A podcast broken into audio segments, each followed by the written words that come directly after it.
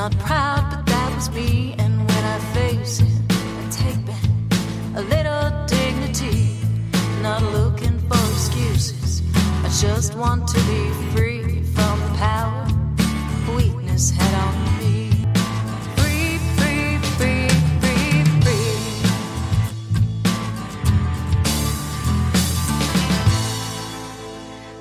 welcome to the Bubble Hour, where real people tell real stories of addiction and recovery. I'm Jean McCarthy, recovery author, blogger, and podcast host. I've been chronicling my adventures in life after alcohol since my first day of sobriety over nine years ago in my blog Unpickled and in books like the Unpickled Holiday Survival Guide or the newly released poetry collection, The Ember Ever There. I tell my story there, and I hold space for your stories here. My guest today is Seattle journalist Erica Barnett. Erica is an award winning political reporter who has written for a variety of local and national publications. She now covers addiction, housing, poverty, and drug policy at her blog, The C is for Crank.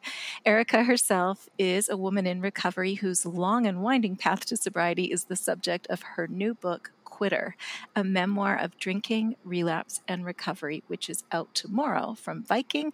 And Erica joins me today from Seattle. Erica, welcome to the Bubble Hour. Thank you, Jean. It is so nice to have you here today. Your your book opens with you waking up broken and bleeding, too hungover and or drunk to go and clean out your desk at the job from which you've been fired. And it's a rock bottom moment by any definition, but you tell us that it's your fourth or fifth rock bottom and you've quit many times but as the old saying goes quitting isn't the problem it's staying quit. So in light of all that i'm happy that you're here to tell your story and shine your light because a lot of people don't make it through the physical effects of that long extreme alcoholism that you survived. So you're really a miracle erica and i'm just so glad you're here Well, thank you. Um, yeah, as you mentioned, my book begins um, with one of many, many rock bottoms that um, that I uh, experienced in my uh, very low bottom alcoholism. You know, just to sort of set the stage a little bit, um, I didn't really start drinking in earnest and heavily until I was well into my 30s, which I think you know, seems a little atypical, but is actually pretty common for women. Um, I discovered while researching the book. Um, I uh, I grew up in a pretty religious household until I was about seven, and honestly didn't really know anybody who drank alcohol at all until um, probably in my early teens. Um, it just wasn't a part of my own upbringing in any way. And um, I started drinking like a lot of, I think, girls in particular do around 13 um, really uh, because of insecurity and suburban boredom and all the reasons that I think kids often start experimenting with drinking and doing drugs. But um, my my real drug of choice, because it was the '90s, um, was LSD, uh, which we did all the time um, through high school. You know, me and my friends. Um, and I wasn't, I didn't really enjoy drinking that much, but um, I did sort of have this compulsion to, when I did drink, get extremely drunk, extremely fast. I mean, there's never like a middle ground for me. Um, and um, I quit drinking actually when I was in high school because I started dating this guy, and I described the story in the book. Um, this guy who was just very judgmental about it, you know, and said it made me weak. And um, I um, I wanted approval, and drinking was part of wanting approval. And quitting when I was, you know, in high school around the age of 16, 17 was also part of wanting approval. And I didn't drink through college. I was like a hyperachiever. Um, I got really good grades. I worked. I, you know, I worked my butt off in college and after college, and I felt pretty strongly that drinking or kind of even just engaging in like leisure activities and being a kid um, and being a young adult um, was not going to get me where I wanted to be. I moved out to Seattle. I worked at an alternative weekly in Austin um, called the Austin Chronicle, which was a bit of a drinking culture. And I worked with Sarah Hepola, who wrote the great book Blackout at the Chronicle. And um, it was definitely a drinking culture that I participated in to some extent. But really, I got through most of my 20s, um, moved to Seattle, um, started a job out here, got another job at a publication called The Stranger, which is kind of, at the time, was kind of the coolest alt weekly in the country, um, in my opinion, and in a lot of people's opinion. And that is when my drinking really got underway. And I um, just kind of, you know, I would say that the culture of alternative weekly journalism at the time and the culture of journalism and politics in general, at least in Seattle, really, really revolved around drinking. Um, you didn't go out for coffee. I mean, that concept was like totally unfamiliar to me until I actually quit drinking and started inviting people out for coffee, and it felt very awkward. You went out for drinks. Um, and again, like a lot of people, I mean, I drank because I felt uncomfortable in my own skin. Um, I felt like I wasn't cool enough. I wasn't, you know, smart or clever enough. I just couldn't sort of meet the standards that I felt the world wanted me to meet. And the thing that made me feel more comfortable was having a few drinks. And unfortunately, you know, I have this genetic predisposition or whatever you want to call it that um, made it made it the case that I became addicted pretty quickly and pretty hard. And uh, and so you know, then then began you know what the big book calls the the cycle of um, uh, I think um, institutions. Uh, I can't remember the exact phrase, but I, but I remember really feeling it that I was in this cycle from which I could not escape. Um, I went to my first detox when I was uh, in my early 30s in 2008, and um, and I really thought at the time that that was all that was going to be necessary. That you know I was essentially going in for a hard reset was was how I thought of it. And I was dating a guy at the time who was also a very very heavy drinker, self identified alcoholic and um, and that was a very toxic situation I think to be in. But um, but I thought that if I went to this detox and I was there for five days and I cleared all the alcohol out of my system, then I would have the willpower to accomplish, uh, you know, sobriety, or, or I don't even think I thought of it as sobriety. I th- thought of it as a return to normal life and um, because I had always been able to do everything I ever wanted through willpower alone. Um, I had gotten a job when I was uh, under 21 as an editor in Austin, right out of college. I had gotten a job in Seattle and moved there and convinced a boyfriend to move there with me and um, become financially independent at the age of 19 when I was in college. And just everything had gone along a path. And so I thought, well, if I just quit, then it'll be fine. And of course, that's not how addiction works. Um, it is cunning, baffling, and powerful. And I think baffling um, was the was the the operative word there for me because when I relapsed the first time, there was absolutely no reason, there was no trigger, there was no. Um, it wasn't a bad day. It wasn't a good day. I wasn't celebrating. I wasn't mourning. I just thought, hey, maybe I can drink now. And, um, and so the next five years or so kind of went like that. I would um, start going to AA meetings and um, decide that I didn't need them, or I, you know, would start going to therapy and decide that I had learned everything I needed to learn.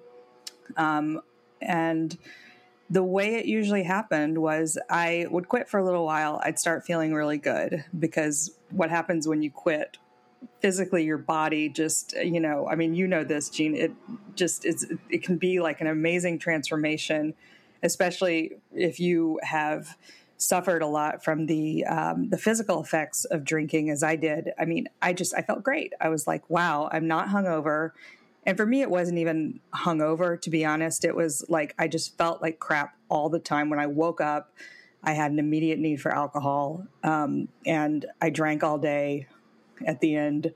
Um, and it was uh, it was just constant physical and mental misery. So when I quit, I would feel great, and then eventually I would just decide I didn't need to be quit anymore. And it, and, it, and calling it a decision is actually overstating it. I, it would just be like the vodka would land in my cart at the grocery store, and uh, and I wouldn't know how it got there, and then we'd be off to the races again. And uh, and so this this went on and on, and this just this endless cycle. Um, and every time it would get a little bit worse and a little bit worse, and sometimes it would get a little bit better. And um, when I talk about rock bottoms and and the rock bottom I hit in the first um, episode I described in the book, it was there are so many examples like that that when I was writing the book, my editor actually um, cut quite a bit out because it was getting repetitive, which I think really describes the life of a late stage alcoholic. It's incredibly repetitive. So the instance I describe in the book is um, when I got off the train. Um, well, I got fired from my job, um, and I um, was going to pick up my stuff. I got very, very drunk um, came back home from picking up my stuff at the office or picking up some of my stuff at the office because I was asked to leave because I was so drunk. Um, and getting off the train, falling down on my face, you know, pants falling, you know, down to my butt, you know, lying on the ground in the Seattle pouring rain and just wondering if I would make it home or if, you know, I would die in the bushes and the headlines would be about, you know, failed writer um, with with show, showed so much promise, but died of alcoholism on the sidewalk outside her house. Um, and uh, and that was that was just like it's it's sad to describe that event as typical, but the stuff that I cut from the book were, were things like you know falling off the bus and cutting my leg. I still have a scar from that. Um, you know, just uh, day after day of these sort of individually terrible rock bottom e instances that just didn't make me quit. And, uh, and and so I think you know one of the messages that I am trying to convey in the book is that um, if you we like to think of this idea that there is an identifiable rock bottom for every alcoholic and every addict and i think that that is true for some people and particularly people who don't end up relapsing as i did over and over again but i think that the more typical situation is that we have many rock bottoms and we can sort of come in post facto and say, well, that last rock bottom, that was the worst. And that was the real rock bottom. But for me, what happened is I got fired from my job. Oh, and this is something I actually do describe in the book. And this is a pretty good rock bottom, but it, it isn't my rock bottom because it's not when I quit. Um, I, uh, I got fired from my job after showing up drunk for for many weeks on end.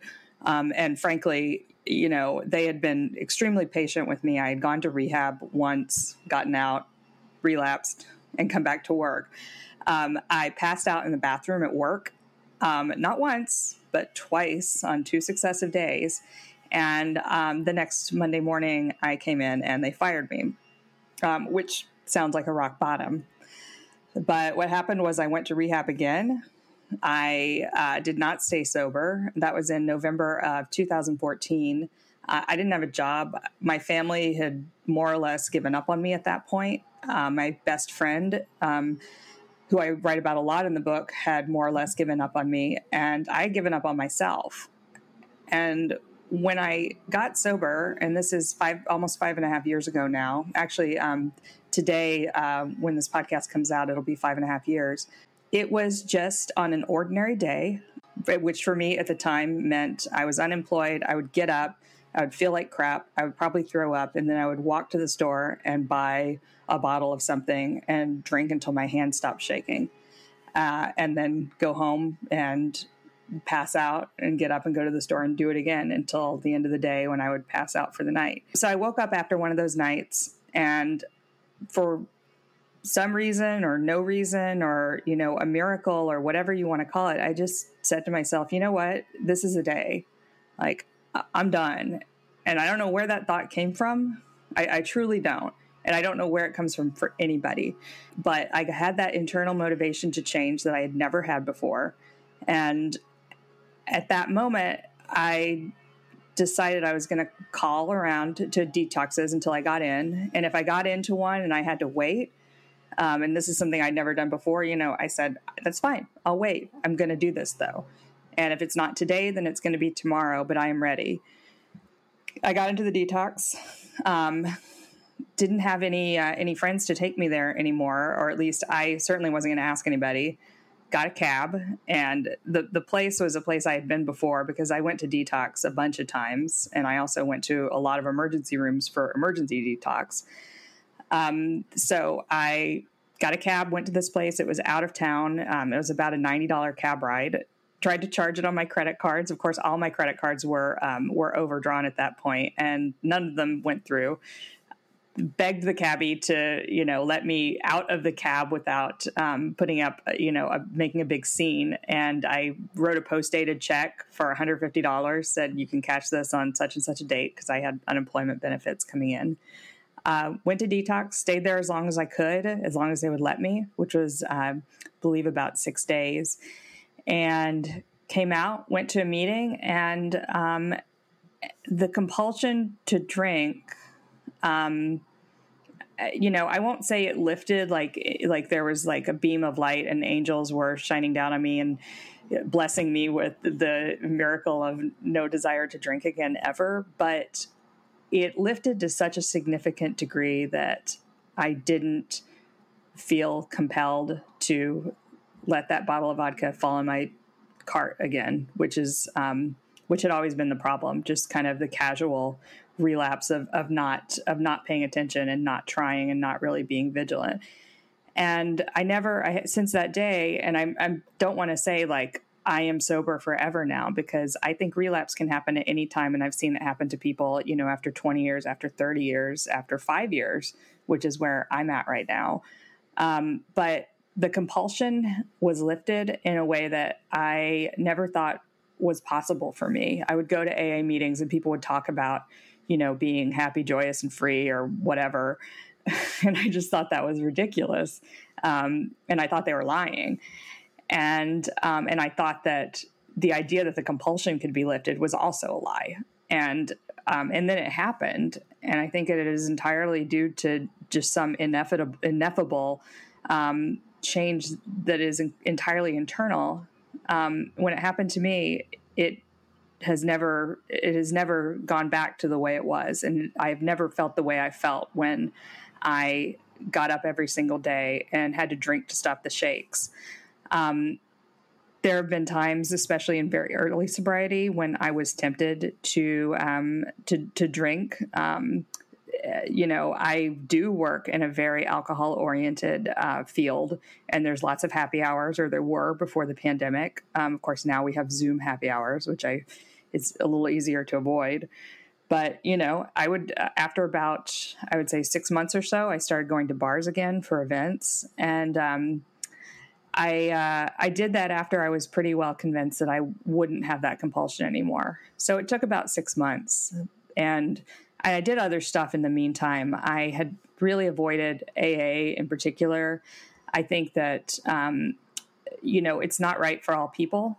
Um, I don't think any program is right for all people. And I don't think that necessarily abstinence is right for all people, but it's incredibly important for me.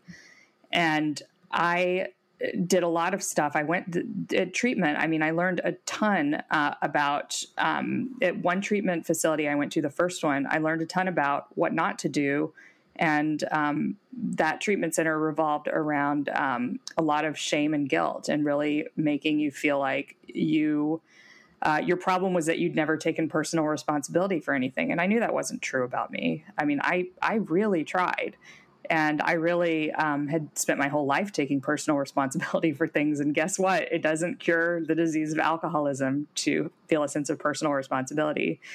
In my second treatment center i really learned that there this is kind of where i realized that there's no such thing as rock bottom except for death because I saw people who went to treatment, got out, and um, generally um, used opiates, um, which are really deadly if you relapse and use the same amount you were using before, and they died. And like that, that happened several times in the one month I was in treatment. So, you know, I learned a lot at every at every stage. When I got out, I said, you know what, fine, I'm just going to do AA because nothing else has worked, and this seems like the most annoying, difficult, time consuming program. But guess what? I don't have a job. I don't have anywhere else to be during the day. And if I don't have a little bit of structure in my life, who knows what's going to happen? So I did the program, or I, I mean, I won't say I did the program because you're never done with the program, right? but, um, but I, but I, but I went through the steps and I actually did them. And i you know i started clearing away the wreckage of my past and i started making amends to people. And these are like and i w- what i came to realize about aa that i think you don't know when you go in is that so much of this program is um, is incredibly useful for anyone particularly the stuff around figuring out what your resentments are and figuring out your part in them which may be that you were just there you know it may be just i was present when that um, abusive person came into my life, and that I'm not to blame for that. So that might be your part, but figuring out your part in them and then making amends where you can. Um, I think that is so useful just for regular, everyday people without addiction problems or any of the problems that we go into AA, you know, sometimes reluctantly, like me, to deal with. Um, it made my life so much better. And also just um, acknowledging the harm I had caused to people because I I knew in a very guilt and shame based way that I had hurt people and I felt really bad about it, but I felt powerless because I felt like, well, there's nothing I can ever do about that.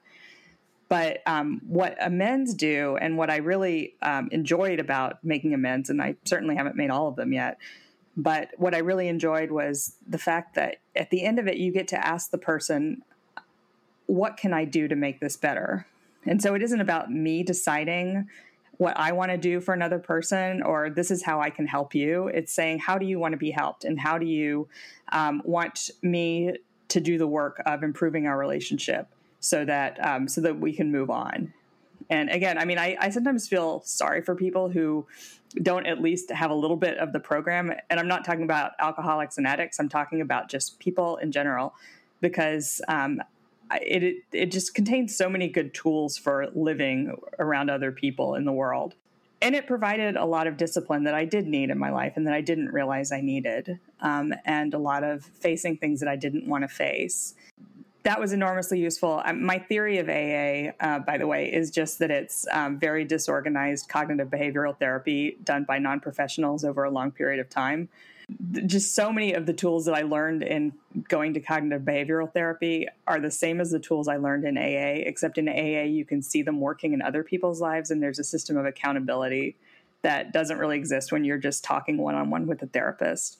And so I could see people getting better in front of me. I could hear people's stories about how they came back from, you know, worse quote unquote rock bottoms than I had by far um, and and I could look at recovery actually working in people's lives, and um, and that is really the key, I think, to any successful program of recovery, whether it's twelve step or you know any other kind of group based recovery. Um, I think it's really important to have those examples in your life of people who um, were at a really low point and got better you know, I think it's also a matter of taking what you want and leaving the rest. I um, I didn't, my first sponsor in AA wanted me to stop going to bars. And I talk about this in, in my book. She was really insistent on this idea that, um, and my first treatment center too, on this idea that you need to get rid of all your old friends because they're bad for you. Well, I didn't drink with friends at the end. For the last five years or so, I drank alone and in secret.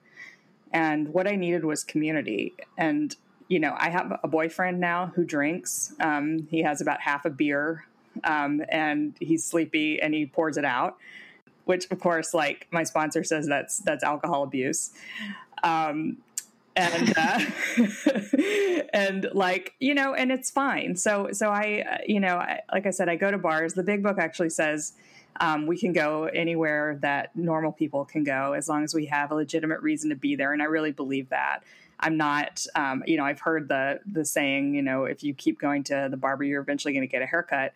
You know, I mean, I, I I would interpret that in a little bit of a different way. You know, if you if you keep uh, like for me it's like i don't buy liquor for my house i mean i live alone but i you know i cook a lot i could buy wine to cook with. I don't do that because like why would i why would i introduce that into my life? But at the same time i didn't have to give up all my friends.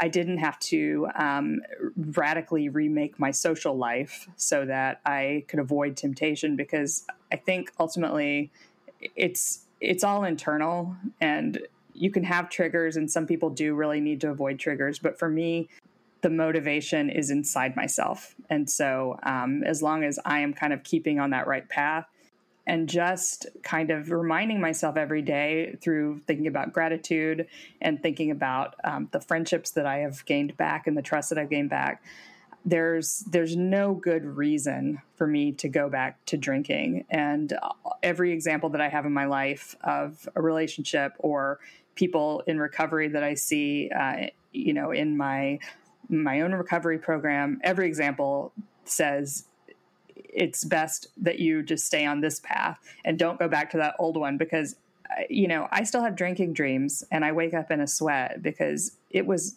especially near the end, it was horrible. My my my existence was just survival and pure misery and the hard work of just constantly trying to not be sick.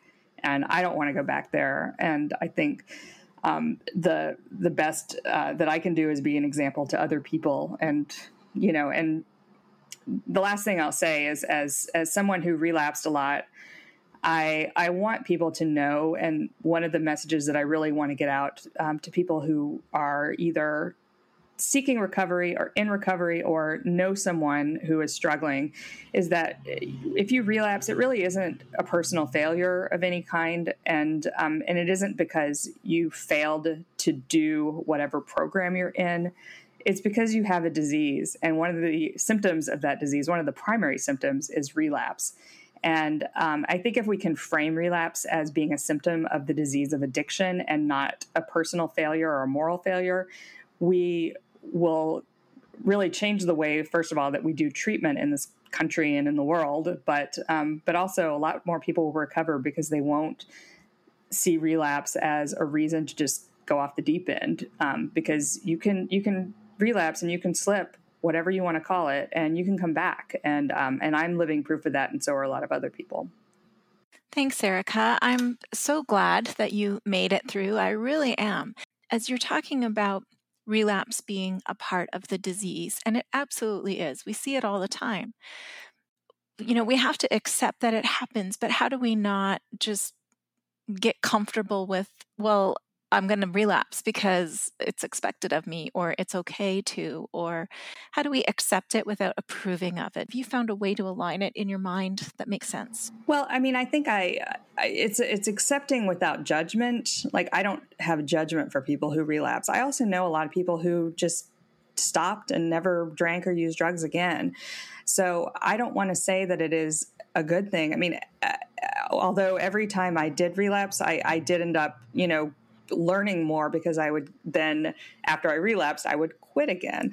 And um, and so my book is called Quitter. Um, it's not called Relapser because I because I, I you know I quit a bunch of times, and every single time I quit, there was a reason and there were tools that I had acquired that enabled me to do that. But I will say, every time I relapsed, um, it was horrible. Life was teaching me. I'm just a very slow learner, I guess, because life was teaching me at every single you know occasion that I relapsed that things never get better; they only get worse.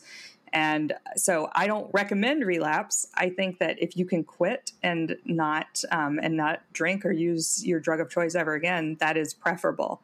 And in the same way that for me, now that I'm five and a half years sober, um, it is preferable for me never ever to drink um, alcohol again. And that is that is my desire, and that is you know one day at a time. That's where I, I hope that I'm headed. So yeah, I mean, I, I, I definitely don't. I, I, just don't think that it's a matter of approval or disapproval. It's with any other relapsing disease, we don't talk about.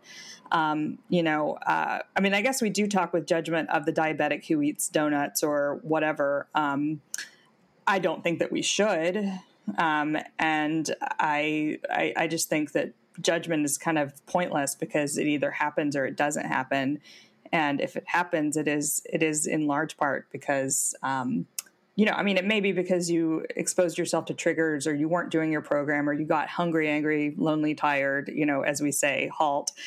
But um, but you know there is a lot of it that is just really outside our control because it's a it's a deadly brain disease. And i think you know in addition to i mean i'm not saying that relapse or, or that treatment programs should not teach about relapse prevention. I think that's incredibly important. And believe me, I mean, as I said, I do a lot of relapse prevention strategies just in my day to day life, um, especially when I'm getting irritable or when I, you know, just feel down. I mean, there, there are practices that I have that I engage in that make me feel better without feeling the need to turn to a substance. But I also think treatment should teach you, you know, if you relapse, um, here's what to do you know call somebody um, get into a detox if you need to figure out what it was that led up to it and try to figure out how to avoid that in the future or how to mitigate against the way you were feeling that led you to um, to drink or, or use a drug so while I'm not judgmental, I mean, I wouldn't say relapse is great because it's horrible. I I real I went to rehab and I um, with the approval of my work, and then I came back and I relapsed and I lost my job, and that job was everything to me. Now, ultimately, I truly do believe that it all worked out for the best, and it and for me, it worked out the way that it had to work out because a lot of things, a lot of good things happened because of losing that job. Uh, you know, ironically and unexpectedly, but that um, that isn't to say that I'm glad that I that I went through all that because I would love to have those five years back. Mm. You know what comes through as you talk about it is compassion, and that's what I think is so hard and what's missing for a lot of people when they're stuck in a cycle of relapse is that it's hard to find compassion. It's hard to have compassion for yourself. And it's hard for other people to offer the compassion that they should yeah that the person needs because honestly for people who have someone in their family that's in active addiction or someone in their workplace that's in active addiction it's kind of annoying. I mean, it's beyond annoying. I mean, it's annoying. It can be incredibly disruptive. I mean, it, you know, I mean, yeah. you can be, you, I, I, don't have kids, but you can be a parent and that can be like incredibly traumatic for, you know, so I don't, I, yeah, I don't. I don't think that.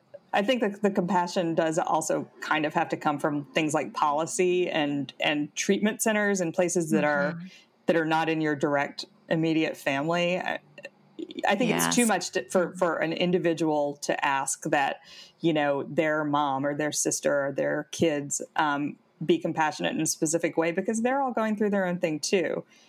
But I do think that like a treatment center that is dedicated to treating a disease should have compassionate strategies and that people can learn to be compassionate for themselves as they're going through their own struggles and that you know as a society we can have more compassionate policies toward you know people with addiction i mean i, I write a, a lot um, as you mentioned um, in your intro about homelessness and about addiction and about you know public policy and one reason, I mean, I work for myself, so I can cover basically whatever I want to that people are interested in reading. And one reason I really focus on on those issues is because I I think that a lot of our policies are not compassionate to people um, who are in active addiction. And I mean, I when I was in my worst um, addiction uh, phases, I guess I you know I didn't have a job, but guess what? I had unemployment that is not available to someone who is uh, homeless for a long time and is living in a tent. I had a place to live. And when I was about to get evicted, I got an eviction notice on my door from my landlord. I called my mom and I said, Can I have a thousand dollars? And my mom said, you know, very reluctantly. I mean, I describe it in the book. It was a very sad moment because um, you know my parents are not um, you know somebody i've been dependent on um, but she said yes and that is like the height of privilege to be able to say, you know, hey, family, I need money and have your family come through. So um, if I couldn't get it, you know, with all of that and with all of that privilege and all of that support that I had that, you know, was largely invisible to me in some ways. Um, I just, I have so much more compassion for somebody who's living on the street and doesn't have any of those support systems and is still expected to get sober while they're living in a tent experiencing mm. like daily and minute by minute trauma. So yeah, I mean, I, I feel like empathy and compassion is. I mean, it sounds so cheesy, but it is just like the the, the biggest um, my biggest mission in my um, in my own work life and in my own reporting and and just kind of in dealing with people who are who are going through um, like you said that that cycle of relapse now at the same time, I mean, I'm not going to be an enabler of someone. I've certainly worked with people who just, you know, we're, we're relapsing a bunch and, you know, we're lying about it. And as, you know, as alcoholics and addicts, I think we lie a lot because of shame. And, um, mm-hmm. you know, you don't have to enable people, but it's, it's also, if you've been through it, it's also helpful to kind of look at other people, um, in the same way that you, that you try to look at yourself. I feel like that's where recovery groups of, of really any program that you go to, when you're sitting in a circle of other people that have been there, that's a place where we can make connections and compassion because they are removed from our life and they are just there to support that one piece of our life. And, uh, you know, sometimes you hear people say, we'll, we'll love you till you can love yourself again. Yeah. And uh, that is so powerful. And most people don't realize that they need that because the last thing you want when you're isolating and active in your addiction is for other people to know about it or to confront you about it. The idea of someone loving you through it just seems impossible, but it's really such a big part of getting better. And it offers service too for the people that are in that circle to help someone by giving them service service by doing that. Yeah. Um, as you talk about the work mm-hmm. that you do now with your blog and your reporting, does it also feed your soul as an act of service beyond being a job and being you know a line of work that you're passionate about as a writer does it also help keep you sober to give service by giving voice to a population that doesn't have the the voice that you're able to bring to their story? You know you're the first person who's ever asked me that and the answer is um, absolutely yes. I mean I, I, you know I, I consider it part of my mission as a writer but also um, part of my own sobriety um, because uh, it, showing compassion for people you know i, I live in seattle. Um, i don't know where it's what it's like um, where you live with um, the, the, the homelessness situation but i mean we have just thousands and thousands of people living in tents especially right now during the pandemic with a lot of shelters closed. And i think there is um, you know it's been described as compassion fatigue um, for people who are inconvenient and messy and and ca- who cause you know public um, disorder and problems. And and I feel like there aren't a lot of people in the reporting space who um, not only have compassion for those folks because there certainly are people who have sort of um, uh, a an abstract compassion, but people who feel like they could have ended up there themselves if not for um, just the circumstances of their life. And that's kind of that's kind of where i'm at you know when i when i was um, when i was unemployed uh, and just kind of riding the bus around a lot what did i do all day? I talked to homeless people you know i um, and i really I identify with people who end up on the streets and who end up, you know, exhibiting the symptoms of addiction and mental illness and uh, just untreated misery and problems in a way that I think um, a lot of other reporters, you know, no shade on them, but just can't because they haven't come close to that themselves. And um, and so for me, I, I consider, you know, my writing in some way a service to those people, even if it's not a direct service like, you know, a handout or um, or taking someone into my house or being a sponsor of you know every individual person I see. It's uh, it's a service to um, to cover them with compassion and as individual people because everybody that um, ends up homeless uh, has an individual story and nobody is born saying you know i want to be in the thrall of this addiction that i can't get out of and living in a tent in a rainy city um, while people spit on me because uh, because that's what that's what it's like as far as i can tell. So um, so yeah i definitely consider it you know not even a service to them but a service to me also because uh, it, it keeps me sober to um, to write about people who are struggling. What was the hardest part about writing your memoir? I think it was really delving into a lot of stuff from my past that um, I am not comfortable writing about. A lot of, I mean, you would think that probably you reading the book, you would think that it would be describing these really, really horrible instances of things that have happened to me or that I have done or public humiliations that um, that I've been through, but honestly, I had done my my fourth and fifth steps by that point. And if um, for those unfamiliar with the fifth step, well, the fourth step is you know essentially where you write down your part in all of the um, resentments that you have, and your fifth step is basically talking about them with another person. And once you know once i had written down all of that and talked about it nothing really felt all that humiliating anymore what was difficult was was talking about um, you know my birth mom. I talk about my birth mom in a couple chapters. Um, I didn't know her until I was in my 30s, and I went and found her um, living very close to where my grandparents, um, who raised me until I was seven, um, still live. So um, that was just something we never talked about when I was growing up, and I don't know if this is a Southern thing or if it's just a family thing, but I think there were a lot of things that were secret not because they were like shameful or explicitly secret, but just because we didn't talk about them and it was just kind of known that you didn't talk about them. And one was the fact that I had this biological mother that um, I had never met, um, except, you know, of course, when I was too young to remember it. And it just never came up in my whole childhood and in my 20s. And by the time you're in your 20s and you haven't talked about something for 25 years, you just, just you just don't talk about it. So I, you know that so that was hard to that was hard to write about. It was also just hard to write about childhood in general as a writer because um, my temptation was to skip forward to the interesting stuff you know? And uh, and i was kind of always just always in this internal fight with you know and and, and you know a sort of external battle with my editor like just thinking like god this stuff is so boring. Like who cares um, but it's funny because people have have um, been very responded very positively to some of that stuff, and I'm like, okay, if you say so. but but that part was just as as as a writer really the most tedious and slow part to write because I don't remember it all super well and I just kind of assume narratively people want to get to like okay, but then what happened?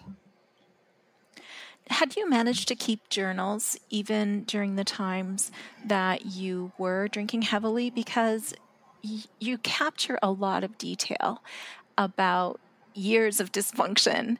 And I, I, would have expected you to say that that was the hardest part, would be to revisit those, you know, those cycles as, as you say, just waking up and trying to survive the day until you can drink and go back to sleep again.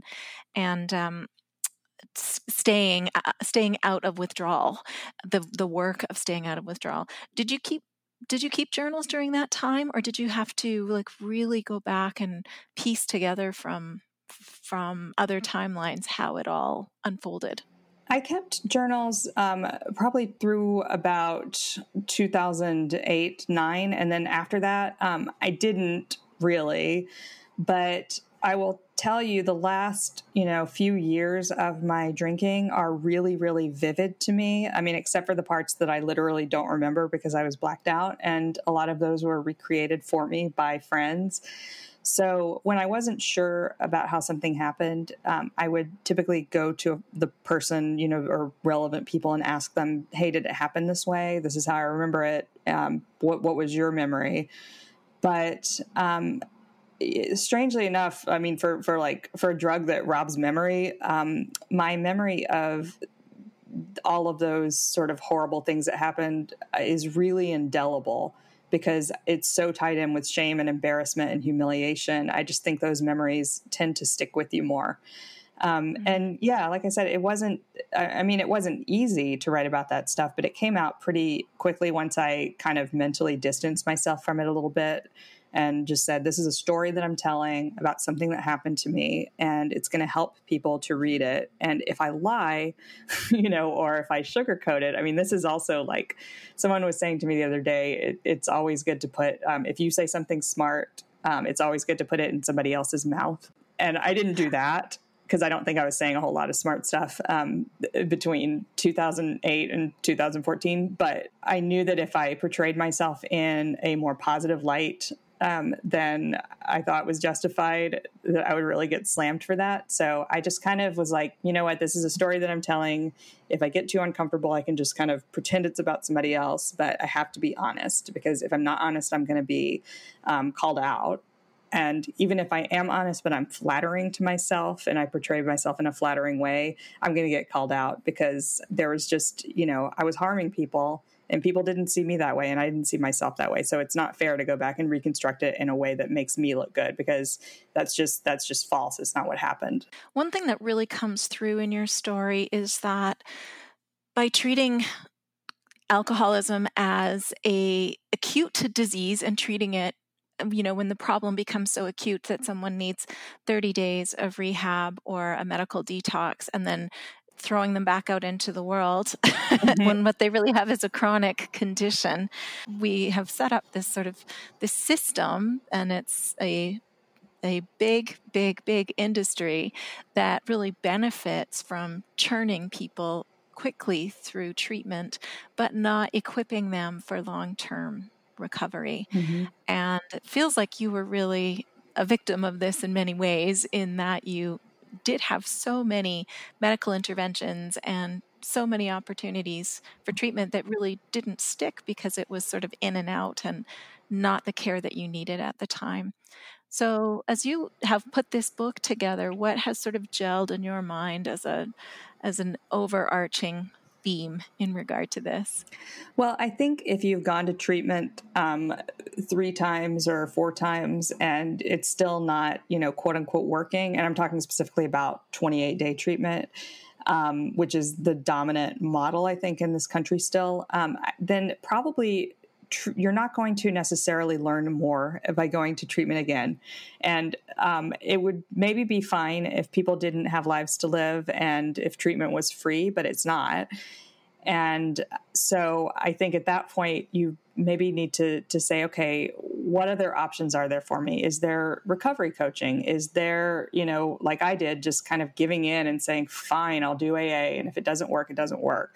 Um, i don't know what it is for each individual person but i do know that when i um, was going i mean my story is mostly you know and and, and frankly my medical debt is mostly um, not because of treatment, because I, you know, only, I guess, uh, quote, put big quotes around that, went twice. And I certainly saw people in there that had gone to treatment, you know, 10, 15, 20, 30 times. Um, but for me, it was, um, I spent a lot of money on detoxes in hospitals. I would say, you know, the way that I was treated in, in those systems was really dismissively and essentially a couple of times they would say, Here's a social worker. And the social worker would say, Do you want to go to 28 day treatment? And I would say, No, thank you. Goodbye. I don't know what the holistic solution is to that because um, I'm not a medical professional and I'm not really qualified to say what works for everybody. But but I do know that um, when people cycle through these treatment programs and the only prescription when they quote unquote fail is go back to treatment and try harder. That feels to me like a system that is profiting off of failure. I don't want to discourage anybody from going to treatment. You know, in particular, I think treatment for, for people with really, really serious physical problems and for example, with with opiate addictions, which take a really long time to withdraw from um, and kind of get your brain back, it, it can be literally life saving. But I would like to see a different kind of system where we save people's lives and then continue to engage them in a way that allows them to exist in the world because treatment is typically a really closed system and it teaches people I mean, at least in my two experiences and what I've heard through, you know, knowing other people in recovery and through my reporting, it teaches you that the problem with you is that you aren't disciplined enough and you aren't following the right steps and you aren't following the right rules. And if you just do that, you'll be fine. And it cuts you off from the world and it says you are not ready to go outside and you are not ready to talk to other to people from the outside and we have to take away your cell phone and all these things. A better treatment system, I think, would allow you to be in the world and to um, re-engage with the regular world because that's what you're going to have to do in your real life and have some accountability for sure, but maybe not profit off of essentially providing a hotel for you for 28 days, you know, a very fancy medically equipped hotel. Um, and, and, and in fact, you know, treatment centers are d- slowly moving away from that model. But, uh, you know, I think the faster that can happen, the better. Now, I'm very self conscious as I talk to you that I am a non professional interviewing a professional journalist. And i am curious how you would interview yourself, and I'm sure you're doing tons of interviews right now promoting your book. So, what question do you wish someone would ask you? What question would you ask yourself, and and why at this point? I mean, I'm going to give you a journalist answer rather than like the the answer of a person being interviewed because of course like a person being interviewed generally wants the question that they're most prepared to answer. But I think um, I think the interesting question that um, that people don't ask, ask a lot is why why did you relapse? mm-hmm. And I hesitate to even say that. I mean, because to, because you can hear the hitch in my voice because that's a really hard question. But um, but I do kind of um, I like exploring that question because I think it's the the the the answer to that for anybody is like is part of the solution for themselves and for other people. Because um, if we're going to relapse um, and addicts uh, as i said i mean that that is something that happens for people with addiction. Figuring out why that happens is um, i think more important than uh, writing down a set of triggers in advance before it has happened that you think will be your you know precipitating factors and then um, and and only looking at that side of it uh, so, did you come to the answer to that question as you wrote the book? I mean, I'm sure if I asked you at the time, as you said, well, the vodka was in my cart, and that's why I relapsed. um, as you as you wrote this book, I'm sure that the answers to that question became more clear. So, what have you learned in regard to that? I think that when I relapsed, it was always um, this process of forgetting um, why I decided to get sober in the first place you know um, i mean because because the actual event was never very dramatic.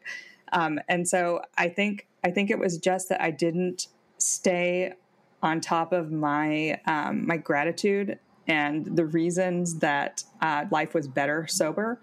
I think i didn't stay conscious of that. And i think like literally uh, just writing down gratitude lists which is which is something i did in early recovery or uh, early sobriety and that i'm actually doing right now um, because of uh, isolation and you know just the kind of stuff we're all going through with this pandemic. Um, i think it's just it's really important to stay on top of why you got sober in the first place and not just the bad things that were happening beforehand but the good things that have happened since you got sober. And like you know, being being sober is not always a picnic. I mean, you still have to live your life, and stuff still goes wrong, and um, and sometimes it can just seem like, oh gosh, this would be so much easier with a glass of wine or whatever. Yeah, I think it, I think the reason ultimately that I relapsed is that I forgot why I got sober in the first place. Did it take you a while to accept that moderation isn't an option for you?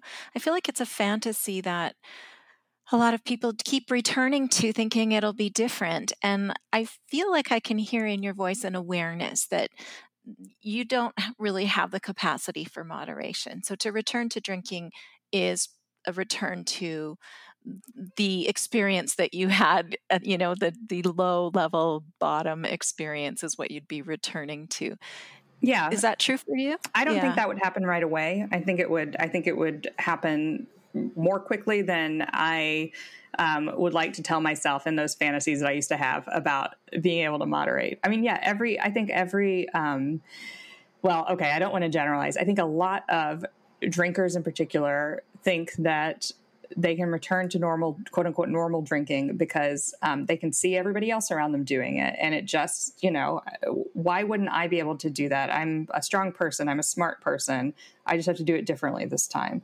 And so when I um, first started trying to quit, I went to um, a moderation specialist who was this wonderful, wonderful therapist who actually taught me a ton of great um, cognitive behavioral tools about talking back to my negative thoughts and the fact that I can't control other people and all that kind of stuff. But fundamentally, um, he was there to help me see if I could moderate.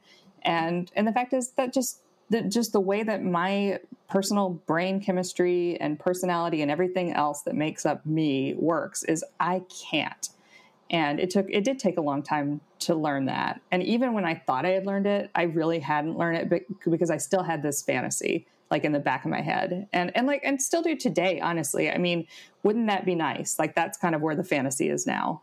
Like wouldn't it be nice, but it's not true society, uh, you know, just every, you know, every corner you go around, there's a message that you should be drinking, that everything would be better if you just had a drink, that good experiences would be better, that you could get through things and you could get through loneliness and um, depression and isolation with um, Zoom happy hours and quarantinis and whatever um, it may be. So it's really hard to resist those messages, even if, you know, I don't necessarily notice um, the way I did, you know, when I first got sober. Um, one thing that really irritated me, or that that I found um, a little bit difficult to deal with, was like, oh my god, they're coming out with all these new types of alcohol, and you know, I guess this is like probably true across generations, but I mean, I remember when they came out with like canned rosé, and I was like, oh man, that is such a good idea for the beach and um, and I just felt kind of like, oh, I don't get to participate in that. But the fact is, like, why is that being marketed to me? You know, why why is it that I when I go online, you know, the, there there are liquor ads being targeted to me, uh, and I think you have to like really examine that and and realize that some of that fantasy is actually external and it's being pushed on you. So um, so yeah, so it's you know it's still something that I I wouldn't say struggle with, but am aware of. And um, and it took a long time not to struggle with it. And I think that's very natural. That's such a good point. Well, your book is great. I enjoyed it immensely, and it's been wonderful talking to you. How can our listeners find you and get your book and learn more about you? Um, you can go, uh, you can find out all um, the information and links by going to my Twitter. Um, that's where I'm most active, and that's at Erica C. Barnett. Um, my book is available on Amazon, on bookshop.org, and um, at your local independent bookstore. Um, you can just order directly from there. So I'm pretty easy to find um, on Twitter, Instagram, and Facebook. Thank you so much for your time today. Thank it's been so great much. talking with you. Yeah, thank you. Listeners, be sure to check out Erica's book, especially if you or someone you know has struggled with relapse. I really think that you are going to find a lot of strength and hope in this book. And I also am really glad that you spend your time with the Bubble Hour week after week because we are all in this together. That's it for this week, everyone. Until next time, take good care.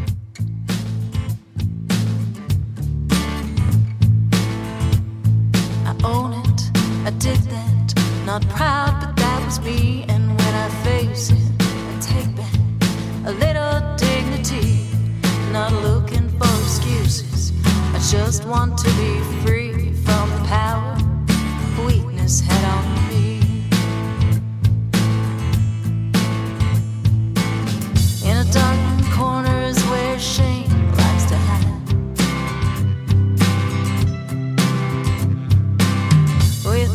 Strong just cause you keep it on the side. It just stays and wait there to rob you of your